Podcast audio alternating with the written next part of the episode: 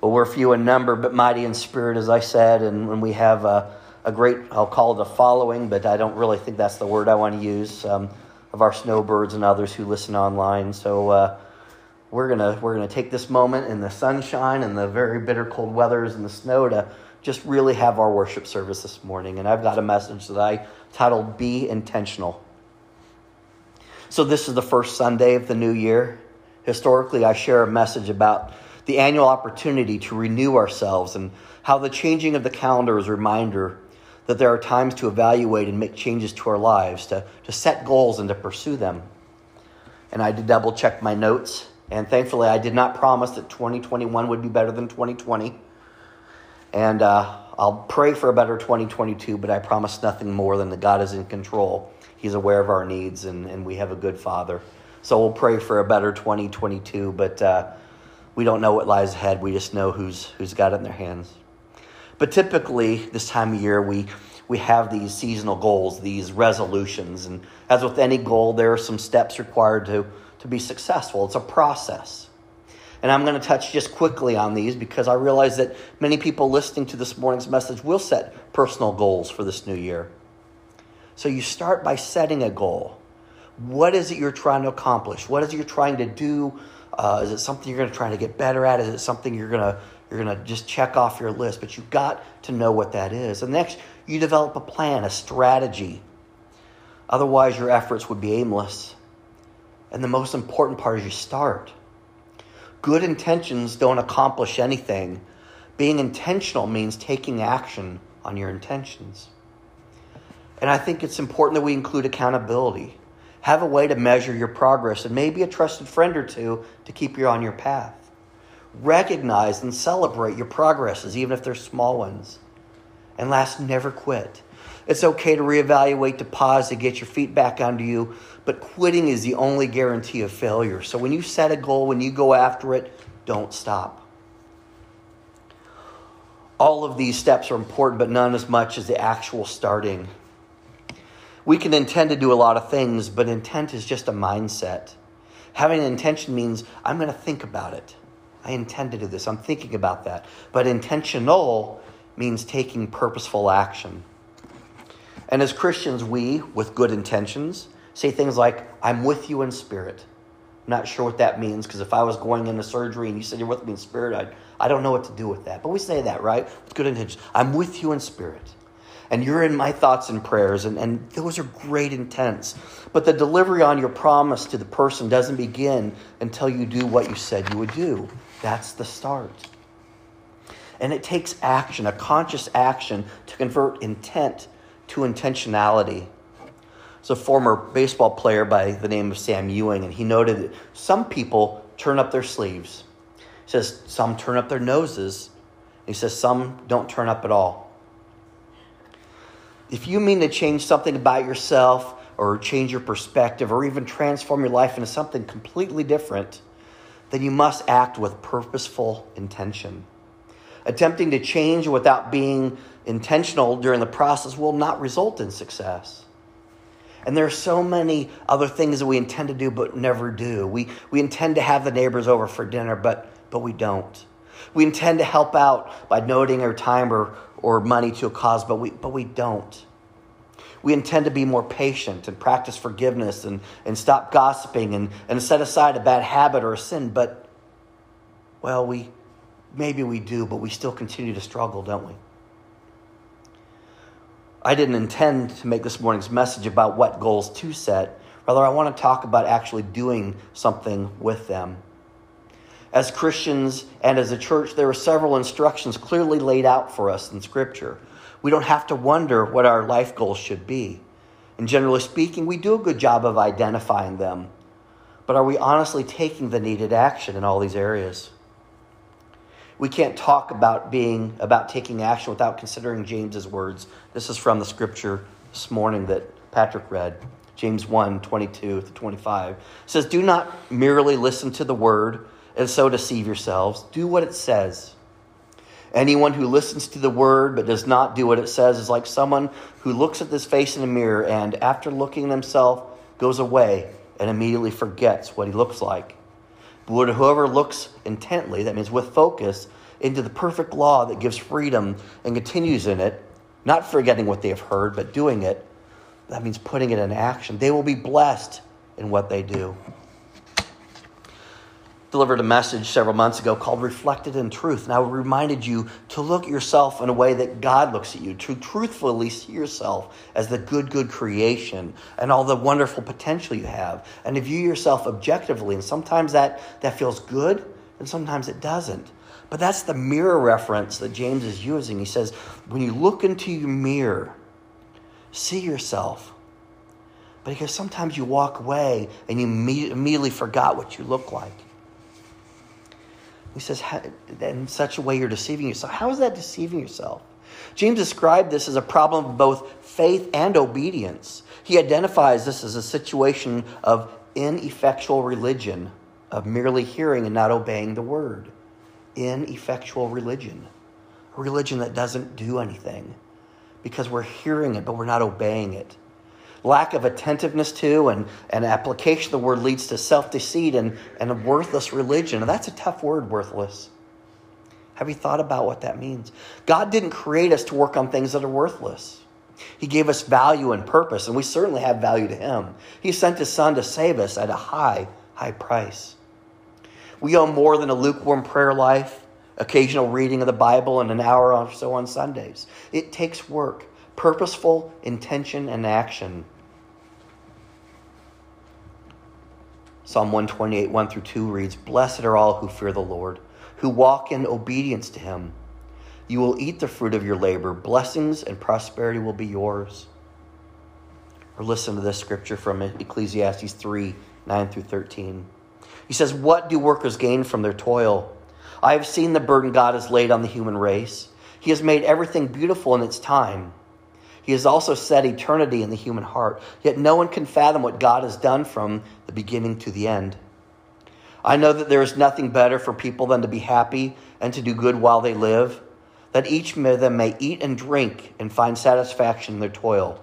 This is the gift of God. Now, especially the First Testament talks about eating and drinking, and that's a symbol of the fruits of one's labor. Okay, you put in the effort and you eat and you drink. He says, when you do that, you can eat and drink and find satisfaction in your toil. And that's a gift from God. You see, God has implanted his soul saving word in his believers, and it can't flourish while being contained. We, we've read the, you know, the little song, This Little Light of Mine, I'm going to let it shine. You know, you can't put it under anything. The, the, the city on a hill that shines for all to see. You can't contain this, and God has put this within us. It's not designed to stay there action, which is doing the word, is required, not merely allowing the sound of God's word to fall in your ears or the pages as you read them just to kind of fall out of your mind. Failure to act on what one knows is a repeated themes in James's letter. He's concerned about faith without works. In fact, it's 226. He says, As the body without the spirit is dead, so is faith without deeds is dead. It takes both. But we also know that it's through grace, not works alone. So it has to be both faith and deeds, faith and action. And knowing that the right thing but failing to do it. 417 says, If anyone that knows the good they ought to do and doesn't do it, it is a sin for them. Not taking action on a, a commandment, on obedience, on, on a calling. Scripture says that's a sin. James continues at verse 23. So this is John 4 23. It says, But an hour is coming, and now is when the true worshipers will worship the Father in spirit and truth. For such people, the Father seeks to be his worshipers. God is spirit, and those who worship him must worship in spirit and truth. And if you look at the meaning of the word truth, it means a genuineness and, and quality. Worship him full spirit and with genuineness, intentionality. 2 Peter 1:10 it says therefore brethren be all the more diligent to make certain about his calling and choosing you. For as long as you practice these things there's the action you will never stumble and you will receive a rich welcome into the eternal kingdom of our Lord and Savior Jesus Christ.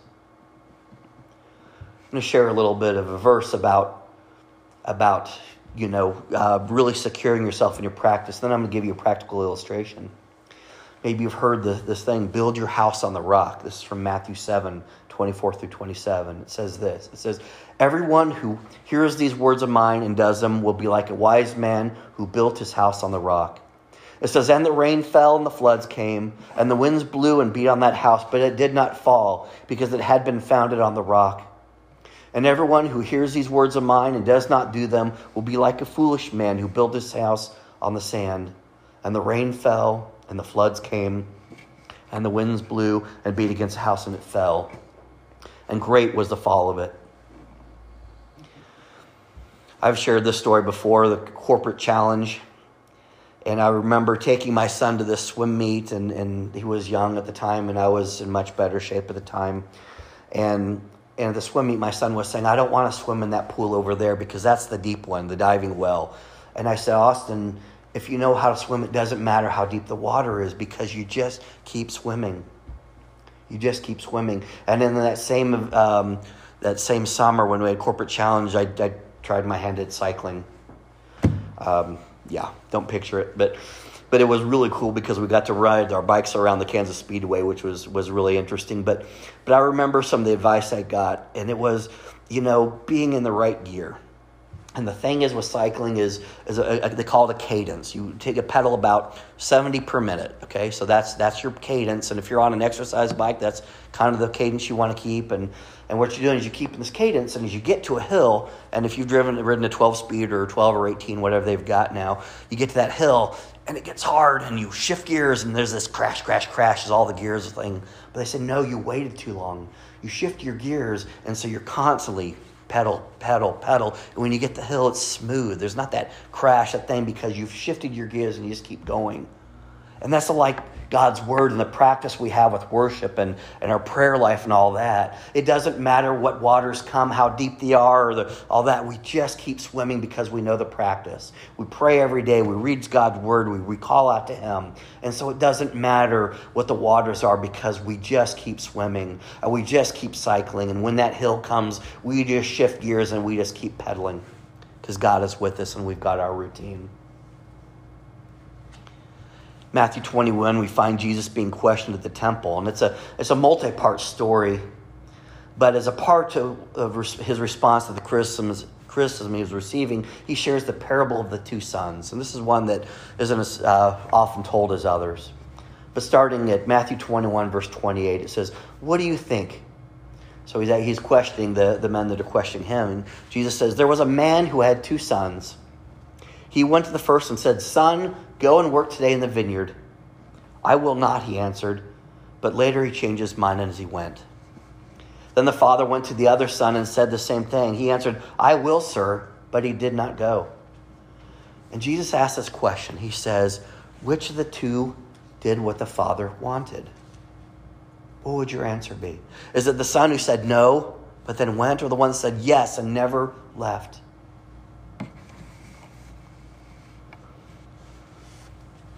You know, it's kind of depressing sometimes to think that our days are numbered. There is a number for the days we're here on earth, but it's also what comes next makes that exciting. But we don't know what that number is, but it does exist. And it's important that we know what we're going to do with those days. The author of Ecclesiastes 5 18 through 20 says it this way He says, This is what I have observed to be good that it is appropriate for a person to eat, to drink, and to find satisfaction in their toilsome labor under the sun during the few days of life God has given them. It says, For this is their lot. Moreover, when God gives someone wealth and possessions and the ability to enjoy them, to accept their lot and be happy in their toil, this also is a gift of God. They seldom reflect on the days of their life because God keeps them occupied with gladness of heart. It's important that we find contentment and satisfaction and do this action, this, this act of faith. You know, individually say, God, I want a relationship with you. So I intend to pray more. I intend to study your word more, uh, to give more, to participate in church more, to work harder for you, God. I'm going to make that a resolution. Remember, we're to set a goal and make a plan and then start. Perhaps you need help putting God's purpose for you into words on paper or in your mind. And if that's you, then let me hear from you. We can talk about how to set a personal goal for your spiritual life. But as a church, we're called to the same thing. We say, God, we want to continue the ministry of Jesus Christ in this community as a congregation. And we must also set a goal, make a plan, and then start. Golden Beach Community Church has a mission statement that was drafted by its earliest congregation. You can find this online, but it's also framed and hanging at the back of the sanctuary. That is the goal. And we make a plan each year regarding our means of fulfilling this mission. Each month, the board holds an open door meeting to evaluate and adjust the plan. The budget of the church should clearly reflect the mission of the plan. Money is a responsibility, not a reward. To say that we want to support those in the community that are in need is wonderful, but establishing and financing the LLM fund, for example, is putting those words into action. To say we want to provide a safe and comfortable place for people to gather for fellowship is wonderful, but hosting free donuts and coffee on, in the summer and having game and movie nights throughout the year and, and sharing a choir concert and a meal with other groups in the area is putting our words into action. Friends, this cannot be done well without our, your prayers and support, without your action and active involvement. It's Paul in Colossians 3:23 through 24 who says, "Whatever you do, work heartily as for the Lord and not for men, knowing that from the Lord you'll receive the inheritance as your reward. You are serving the Lord Christ." Now, we often look at this and say, as I go about my day, as I go about my job and, and the things I do, look at it as if I'm doing it for God, and that's correct. That's good and correct. He's given you air in your lungs and energy and a means to support yourself with a job or whatever that is. And, and do that as if you're working for the Lord. But remember that everything's important. So no matter what you do, what role you play in the ministry here or, or elsewhere, you using the gifts that God gave you. If you put your talents to use, you are proving to God that you love Him and you worship Him. And you're showing others that that's what you believe as well. How many times has someone thanked God for something you've done when all you're doing is being obedient to God yourself? In the first letter of the early church in Corinth, the Apostle Paul writes, Therefore I exhort you, be imitators of me. We talk about this verse often. Paul says, just imitate me. And he says, as I'm imitating Christ. So we need to be an example for others to follow. That's an action. Don't know how to be intentional. It's okay to copy the behavior of others. This is, after all, how Jesus taught his disciples. He said, Watch what I do. In just three years of ministry, he changed the world forever. It was at the annual congregational meeting several weeks ago. I cast a vision for us both individually and collectively as a church that we will be more intentional in 2022. We will take the things that we're doing well and we will continue them with renewed vigor.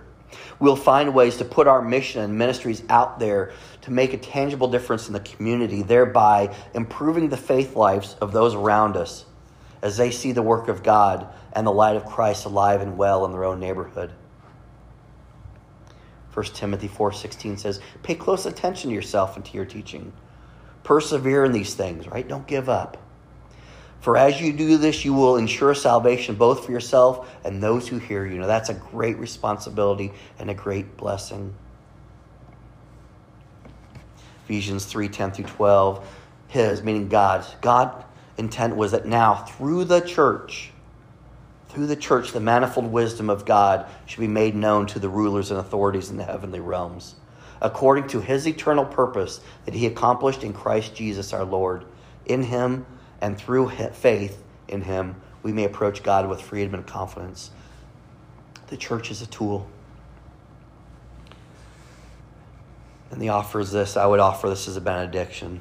First Chronicles 29 17 says, I know, my God, that you test the heart and are pleased with integrity. All these things I have given willingly and with honest intent. And now I have seen with joy how willingly your people who are here have given to you.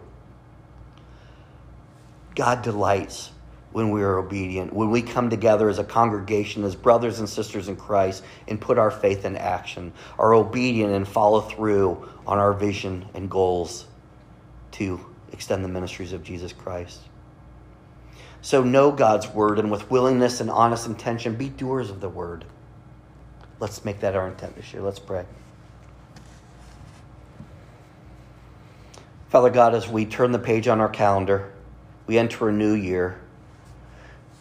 Honestly, we can't look back so fondly of the last two with the global crisis, the pandemic, the just everything that's gone on in the world. So we, as we've done before, go forward with hope, a renewed hope, because we know who you are.